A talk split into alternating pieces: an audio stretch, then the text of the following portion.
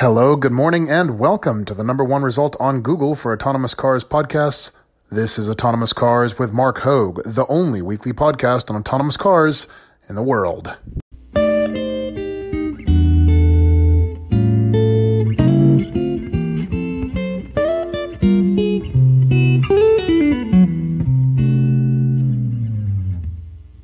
Today, 22nd of January 2019, episode 76. We talk mobility for the elderly and disabled, thanks to an incredibly deeply inspiring email submitted by one of our listeners. We do some Q&A from listener submitted questions and we talk liability for the new age of micromobility in the form of autonomous scooters. All this right now. But first, don't forget to follow us on all the social networks at Autonomous Hoag. That's on Facebook, Twitter, and now even Instagram. That's A U T O N O M O U S H O A G. Autonomous Hoag. When you need mealtime inspiration, it's worth shopping Kroger, where you'll find over 30,000 mouthwatering choices that excite your inner foodie. And no matter what tasty choice you make, you'll enjoy our everyday low prices, plus extra ways to save, like digital coupons worth over $600 each week. You can also save up to $1 off per gallon at the pump with fuel points. More savings and more inspiring flavors make shopping Kroger worth it every time. Kroger, fresh for everyone. Fuel restrictions apply. All right, so to kick things off today, I want to talk about mobility. And I mean mobility in the sense of the elderly, the disabled, or those who are just simply unfit or unwell, or otherwise just don't want or cannot drive from A to B, uh, or for that matter, even walk from A to B. Uh, obviously, this is a really big deal. It's an aspect of life that autonomous vehicles certainly promise to improve. Um, and certainly, if you Google it, there's a massive amount of information to read on this. But but I just feel like it's not the sort of thing that kind of bubbles up in your news feed every single day. It's just it just isn't, um, right? So so I want to kind of change that a bit um, by sharing with you a deeply, incredibly, profoundly inspiring email that I received from a listener. Uh, with his blessings, I have permission to share with you uh, his story and indeed his name. Uh, so here goes. Um, so it begins with a very short note, simply uh, from a listener whose name is David New. Uh, he writes to me, uh, I am totally blind and already rely fully on others to transport me everywhere I go. Um, and uh, he says he's behind the autonomous revolution because it eliminates discrimination in transportation. And he'd like to bring autonomous vehicles to Miami Beach, uh, where he lives, um, et cetera, et cetera. So, so anyway, I responded, of course, and thanks so much for reaching out, et cetera. Um, I then got a hugely uh, detailed, incredibly lengthy reply, uh, which I'd like to share with you now because this absolutely took my breath away. So uh, I'm going to be reading sort of paraphrasing paraphrasing segments for you. So uh, David says, look, he's 48 years old. He lives in South Beach, Florida. He lost his sight 18 years ago at the age of 30 from an eye disease. And at the same time, he also lost his hearing and became paralyzed from the waist down. He says, it has been a long road to recovery, but I have regained my hearing, for the most part, and learned how to walk again. Since then, I have become a disability rights advocate in the in my city of Miami Beach and have initiated efforts which have resulted in progress that have had ripple effects around the globe. So David goes on to explain that he has launched and currently runs two humanitarian organizations. So the first is called Access Now. That's at adaaccessnow.org. So uh, A D A A C C E S S N O W dot org. So he describes it as an advocacy organization that ensures entities in the U.S. are compliant with the American with Disabilities Act. That's ADA. Uh, the second organization, because you know one just isn't enough, uh, is called Power Access, and that's found at poweraccess.org. Uh, so they produce events to create awareness about people living with disabilities. And yes, third and certainly not least, Mr. New is also starting now the fourth year of an event uh, called the South Beach Jazz Festival. You can find this at sobejazz.com. That's S O B E jazz.com, uh, which features apparently Grammy Award winning musicians with disabilities. He is also the founder. Yep, there is more. He is also the founder of the Miami Beach Council of the Blind and a member of the Miami Beach Disability Access Committee. That's the DAC.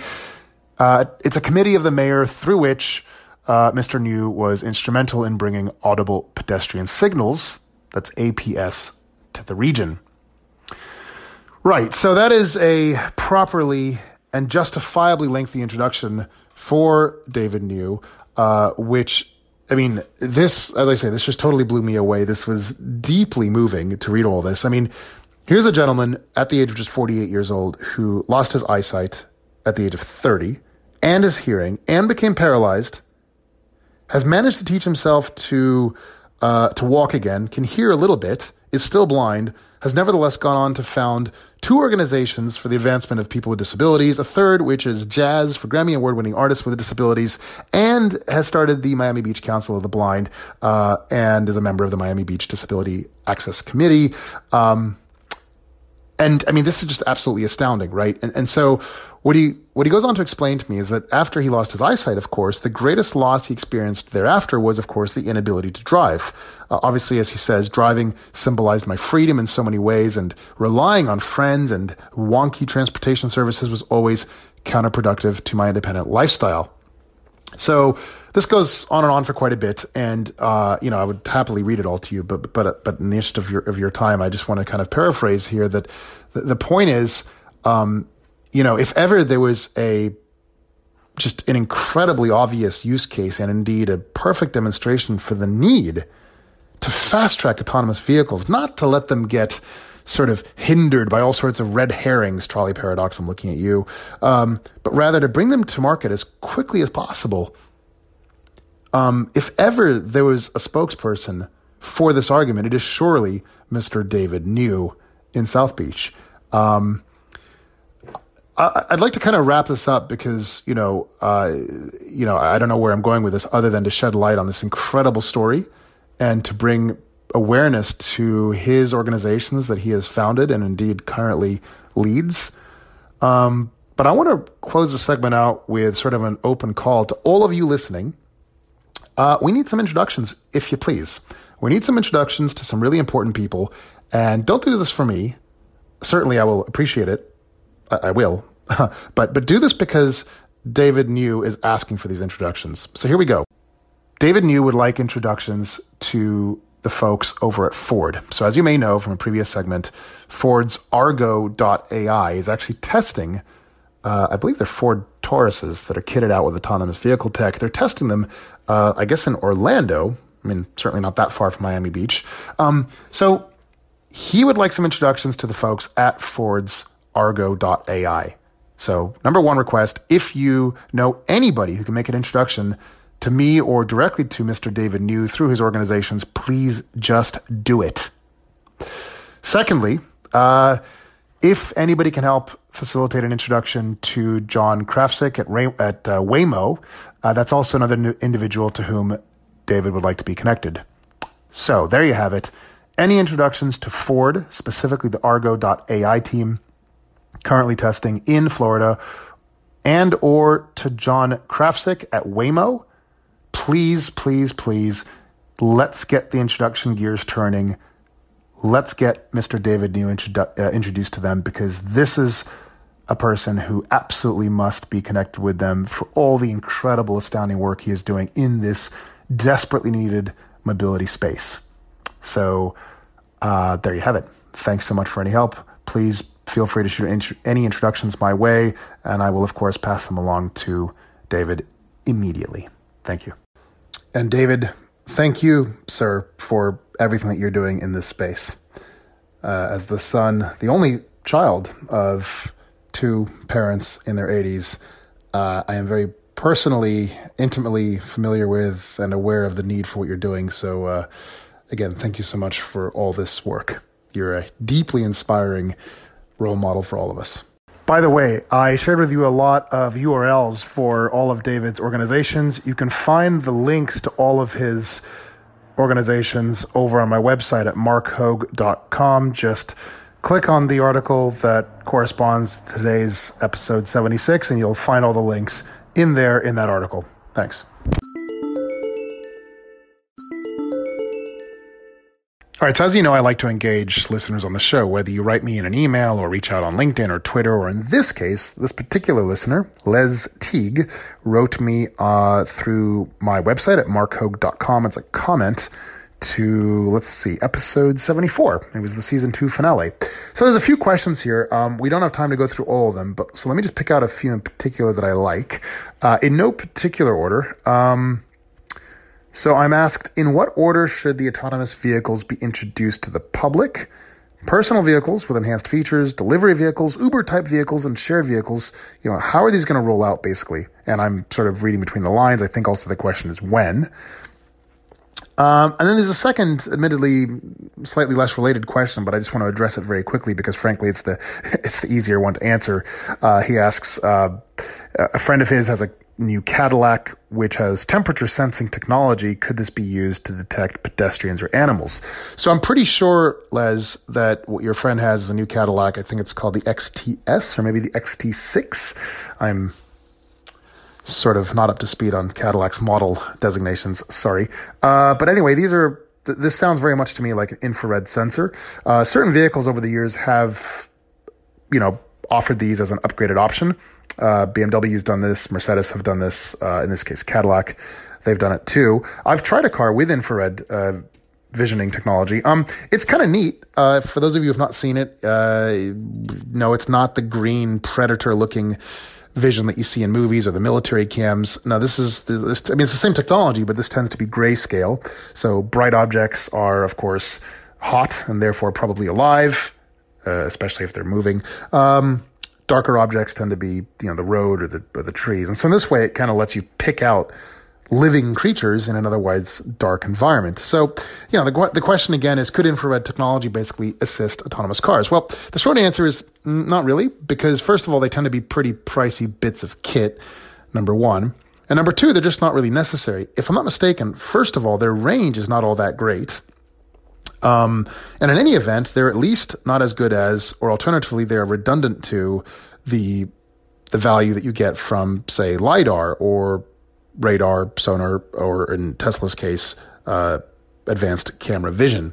They're just not necessary, and that's the end of it. Um, you, you, just don't need them. The existing technology, uh, they they're just better. They are sufficient, and infrared is simply unnecessary.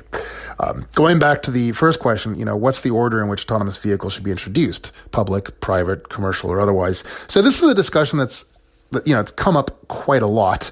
Uh, in fact, just earlier today, I was on the phone with a gentleman in DC, uh, and this, you know, we talked about this exact thing. Um, so, look, the honest, transparent answer is I don't really know. And the reason I'm not sure is because there's a lot of ways this could play out. And part of it depends on our definition of what we mean when we say, you know, the technology rolling out. Do we mean that it's technically available, even if it's not really mm, easy to get a uh, uh, you know to, to, get a hold of, or do we mean actually practically kind of everywhere in society? Or as I like to say, kind of using the Tesla metric or formerly the Prius metric. You know, when will they be kind of everywhere you look? Are they to, you know, when when will they reach that sort of general commonality, like just like a normal thing you see around you everywhere. Um, yeah, so I, am not really sure. I think in terms of timeline, uh, as I've said numerous times, uh, I, you know, level four vehicles will be at least technically available, if not practically so, uh, within the next three or you know three to five years at the most. Level five vehicles will be available in about the five to ten year range at the very most. Again, when I say available in this case, I mean they will technically exist. They will be a thing that, that exists. The question, though, is when will they be readily available? When will you kind of see them on the road all around you? Well, part of this depends on how they become available. You know, initially, almost certainly, they will mostly be available only for car sharing and indeed commercial vehicles. Uh, and insofar as being available for private consumption, meaning you walk into a car dealership and you purchase them for private use, well, that's going to kind of evolve rather more organically as sort of an extension for the current crop of uh, ADAS systems. ADAS, of course, stands for Autonomous Driver Assistance Systems. Things like, um, you know, adaptive radar cruise control, uh, automatic emergency braking, that kind of thing. You know, the lane keep assist that you find in things like the Volvo XC90, the new BMW X5s, Mercedes GLC, GLE, S-Class, etc. And frankly, many, many other cars besides, they have lane keep assist already works pretty well in stop and go traffic on the freeway. We're going to basically see these evolve organically to the point where eventually they become effectively level three systems and little by little further down the road, uh, level four and beyond. Bear in mind though that the that the you know reaching that sort of Tesla or Prius level of commonality on city streets, this ultimately depends on what we've discussed before, which is the replacement rate of vehicles. Again, Elon Musk conveniently did this math, albeit for electric vehicles, but as a parenthetical here, remember any company developing an autonomous vehicle today is also developing an electric vehicle and vice versa or as I like to say, any company not developing both autonomous electric vehicles will be dead or dying by 2030.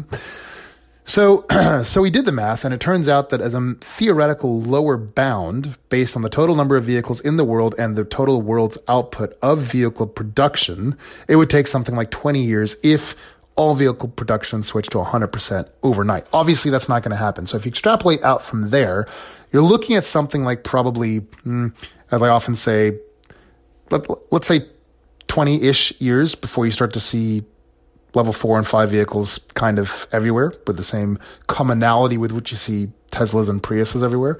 Um, and then you're looking at really kind of widespread uh, adoption in the 40 to 60 year range. And I'd say 80 years down the road, uh, they, they, they, that, that's just the way things are going to be. That will be the norm. Human driven cars will not be the norm 80 years down the road from now. Uh, remember, as with all new technologies, uh, the uptake will be rather gradual at first, and it'll pick up pace at a faster and faster rate as people become more comfortable with, and indeed uh, seeking them out more. So, as I like to say over and over again, I mean, can you imagine? Um, when the first cell phones came out, if people were saying things like, "Oh no, you know, I really don't think I want a, a, a, cell phone, that digital thing, which maybe it can, I don't know, track me, and it's maybe not so private and it's so complicated and confusing. I just don't really trust it. No, I'd much rather keep my my rotary phone. Yeah, that that's not the way it happened, and it's going to be the exact same thing with cars. Sure, maybe today some of you, maybe even most of you, are saying things like, "Oh, you know, I think I'd really like to drive my own car." Yeah, that's that's not the way it's going to play out. So, anyway, there you have it. Uh, Les, thank you again so much for these questions. To everyone else listening, please do keep them coming. Again, I'm more than happy to engage you, uh, even directly on the show. Remember, if you happen to listen to this podcast on the anchor.fm platform where I record these podcasts, I know that most of you do not. I can see the stats. Most of you, almost all of you by far, listen directly on iTunes or for that matter, Google Play. But if you wanted to leave me a voicemail, you can do it on the Anchor platform.